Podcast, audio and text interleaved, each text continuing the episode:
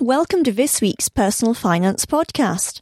I'm Lenora Walters, and joining me today are Emma Agyemang, personal finance writer at Investors Chronicle, and Daniel Godfrey, co founder of the People's Trust, an investment trust which is due to launch in the autumn. Daniel, can you tell us a bit about this new investment trust and what it's aiming to do? Well, thanks very much, uh, Leonora. The purpose behind the People's Trust is founded on a belief that the reason why people invest is to achieve what I would describe as sustainable wealth creation. And that if we look at the main part of the financial services industry and capital markets and at their business models, that doesn't appear to be the core purpose. And so, what the People's Trust is trying to do is to provide a long term savings people, uh, savings vehicle for anyone, which is absolutely focused on long term sustainable value creation. And we believe that by doing that, by swapping short termism for long termism, by swapping an inclination to panic when markets get turbulent for steadfastness and an ability to put on your seatbelt, that we can actually improve the risk reward ratio. In other words, that shareholders who invest with the People's Trust for a long period of time may be able to look forward to better returns than they would get from most funds and most indices without having to take any additional risk.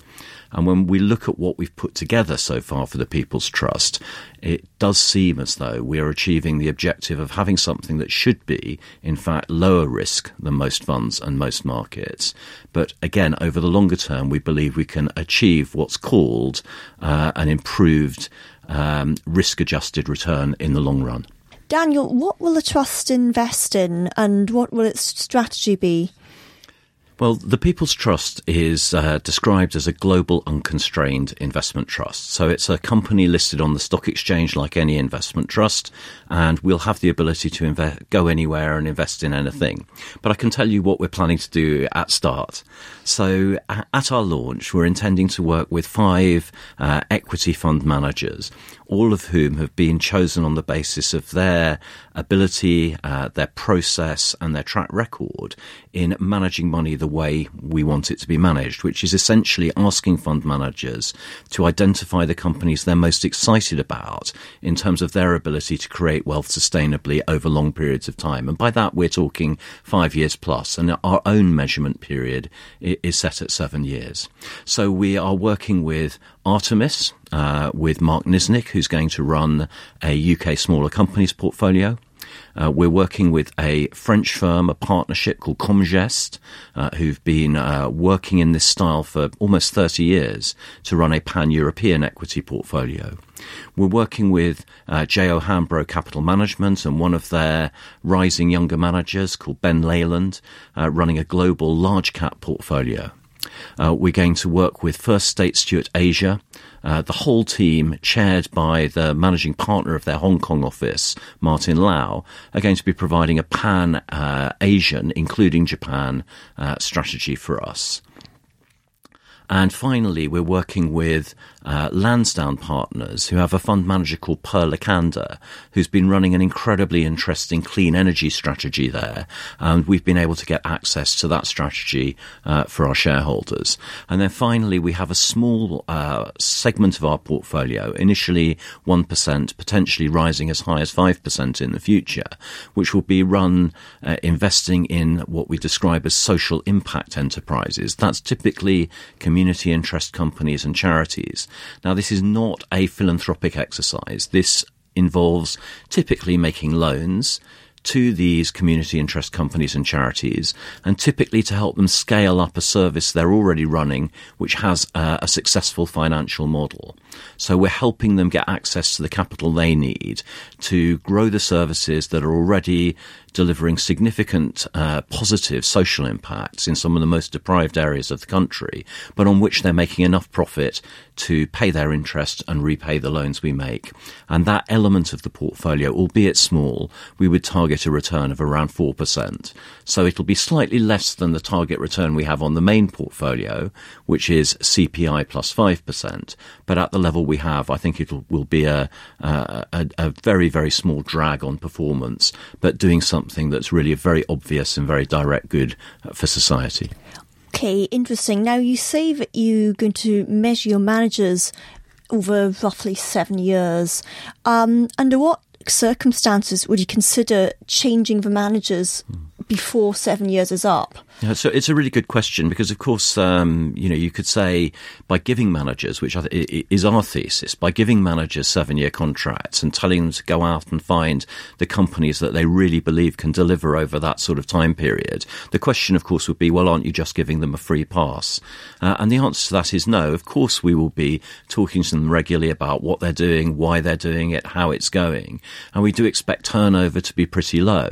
Uh, and in general, we've been we've chosen them precisely because we think they will be successful and, and, more successful with this sort of mandate, where they're not under pressure that if it takes three or four years for some of their investment decisions to really come through, that they're going to suddenly be fired.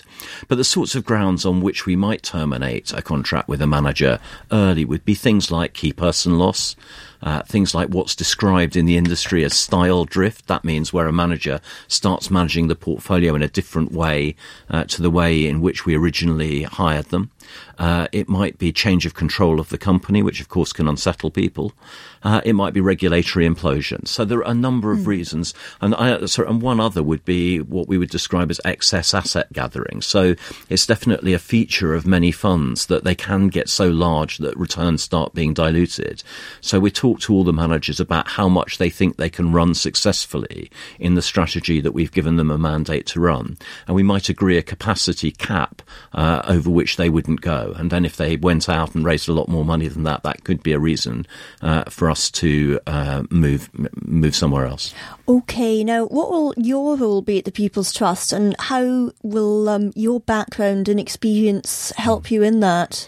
Well, I, have be, I've been in the industry for about thirty years, uh, not as a money manager, uh, but I think in those thirty years I have seen many things that I believe are not done as well as they should be, and which I believe shortchange not only investors but also the economy more broadly.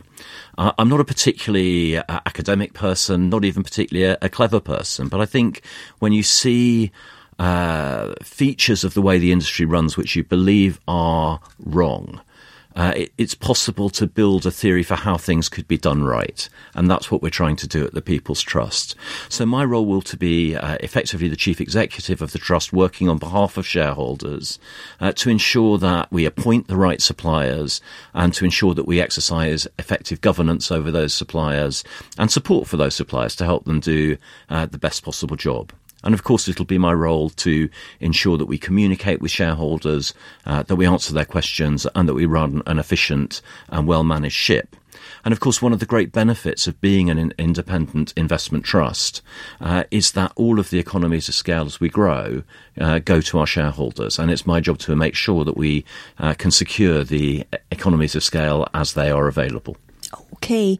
Now, there are already a number of multi manager funds um, available to private investors in the UK, um, including two other investment trusts, Alliance Trust and Witan.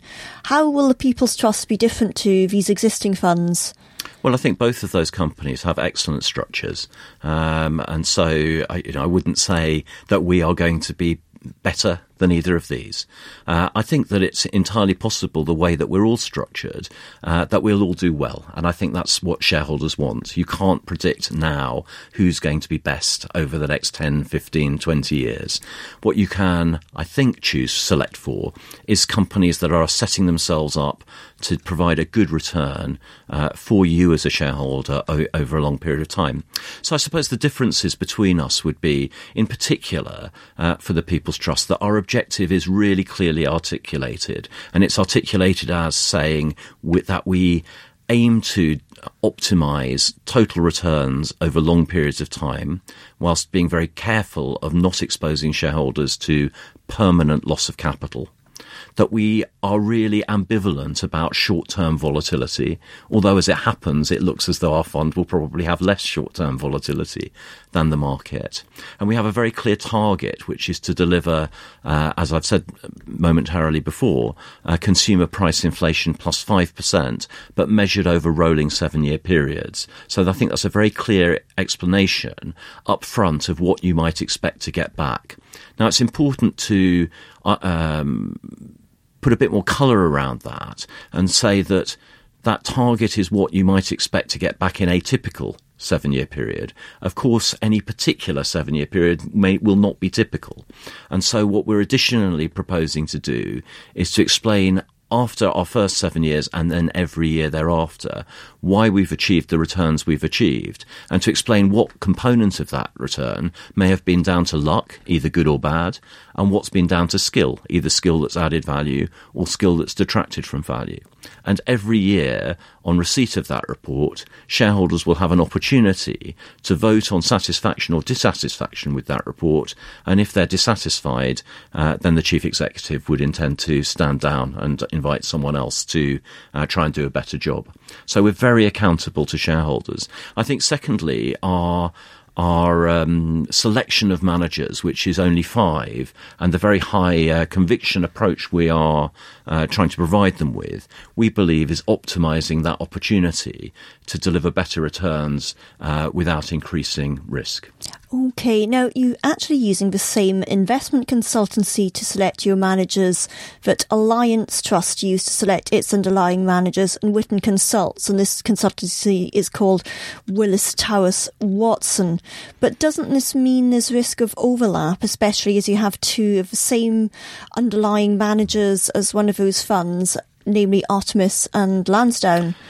Well, uh, again, that's uh, that's a good question, and it's good to have the opportunity to um, explain that. So, uh, in our case, uh, Willis Towers Watson have been providing us with access to their very extensive fund manager research capabilities worldwide, uh, and as well as me having brought some uh, fund managers to the table, which they've then analysed and given their opinion on. they brought some to us and said they believe that these match the characteristics that we are in particular looking for. So, in each case, there's somewhat there's a somewhat different mandate. So, uh, anyone who goes online, for instance, will see that Alliance's objective is to achieve, uh, I think, the MSCI World Index return plus two percent per annum over rolling three-year periods, and that's really a very different target to inflation plus five over rolling seven-year periods. So, the job has been somewhat different. So, our board has selected managers that we believe can do that, and you also managed mentioned two managers uh, who overlap. Uh, Artemis, uh, but of course, although it's Artemis the firm overlaps, it's not Artemis the fund manager or the strategy. So uh, that we are using Mark Niznik for UK smaller companies, uh, the other fund isn't. And in this, in the context of Lansdowne as well, I believe that is a, a more mainstream hedge fund portfolio that's being used by the other funds, whereas we are tapping into the very considerable analytical capabilities and experience of Per Lekander specifically to run a clean energy portfolio. So it, it, so for us, it, it, may yeah. as well be a different yeah. firm from that perspective. We are choosing yeah. managers. Um, not just because of the individual, the firm is important too, mm. but these are managers who will effectively be running their own portfolio. They're not subject to, assets, a, to, yeah. a, to, a, house view mm. on any of their uh, their assets. Okay. Now, you think your ongoing charge is initially going to be 1.5%, but these days for an active fund, that's actually quite expensive. So why should new investors consider a fund charging 1.5% when, for example, they could pick up Alliance Trust of an ongoing charge of 0.54%, and Witan, which is an ongoing charge of 0.79%. Okay. Well, Firstly, I'd say that uh, when I first uh, described the People's Trust, I said that we believed that the ongoing charge would be below 1.5%. And I think given the reputation that the investment industry is held in, I wanted to be very prudent and ensure that I didn't give one number and then come out later with something higher. So, in fact, I'm now confident that our ongoing charge will be some way below 1.5%. Uh, I don't think it will be any more than 1.3, and I would hope that we can get it down a fair bit below that. Um, If you take Witan as a case in point, uh, one of the differences between ourselves and Witan is that Witan uh, pays performance fees to some Yeah. of its managers. So although it has this uh, ongoing charge ratio of uh, 0.7 something, 0.79 at Point- the moment. yeah. 0.79. I think you'll find if you look back over the last seven years that quite often it's been close Oh to yeah, one. well over one percent Uh, uh, when uh, the performance fee kicks when in. When the performance Yeah. Mm. fee kicks in. And uh, in our case, I think we won't be very much far, very far away from that with no performance fees. And given that Witan is going to be, you know, much larger than us at outset, uh, I think that's uh, probably justifies my view.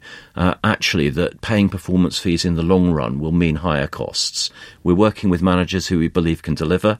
We believe they'll they'll uh, attain the performance fees. Clearly, the managers believe that too, or they wouldn't offer them, and they believe they'll earn more money by uh, getting performance fees. So it's something I wrestled with in constructing the People's Trust because I've been very conscious about the level of cost and Yeah. that people might point us out as having a lot a higher charge.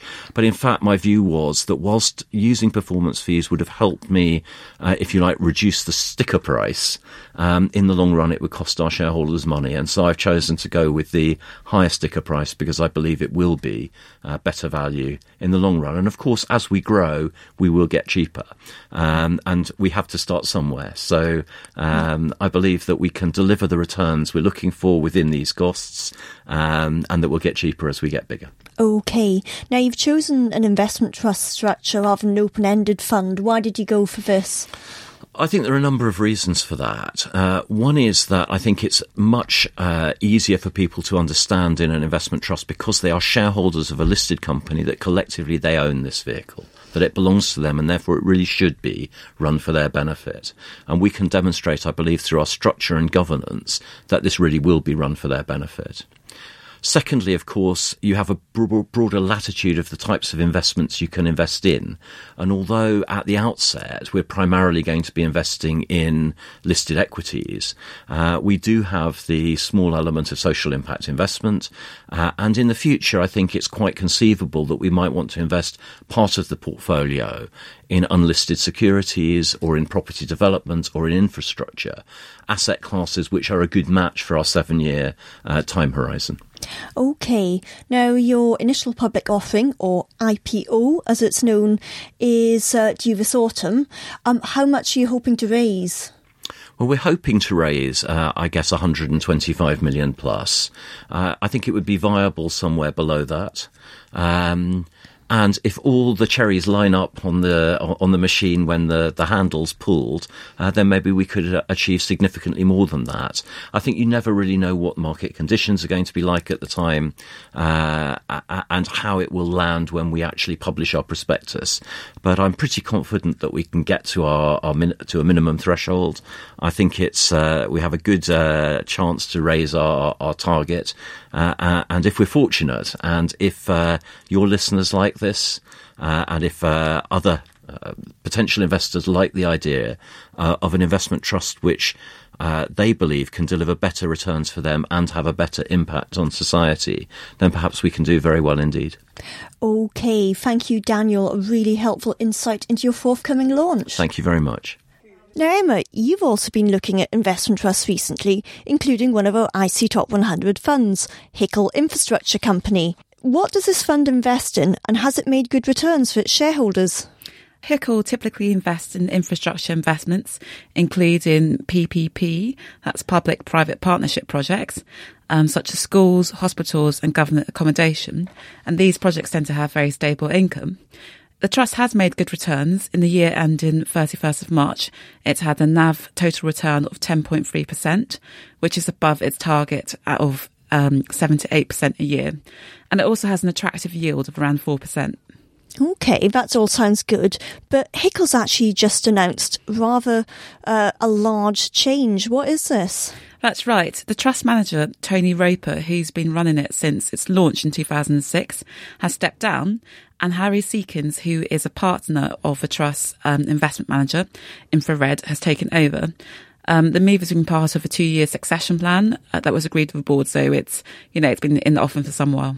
Okay, all right. So it's planned, and they Yeah. got um, a succession in place. But should investors be worried if uh, Tony Roper's going?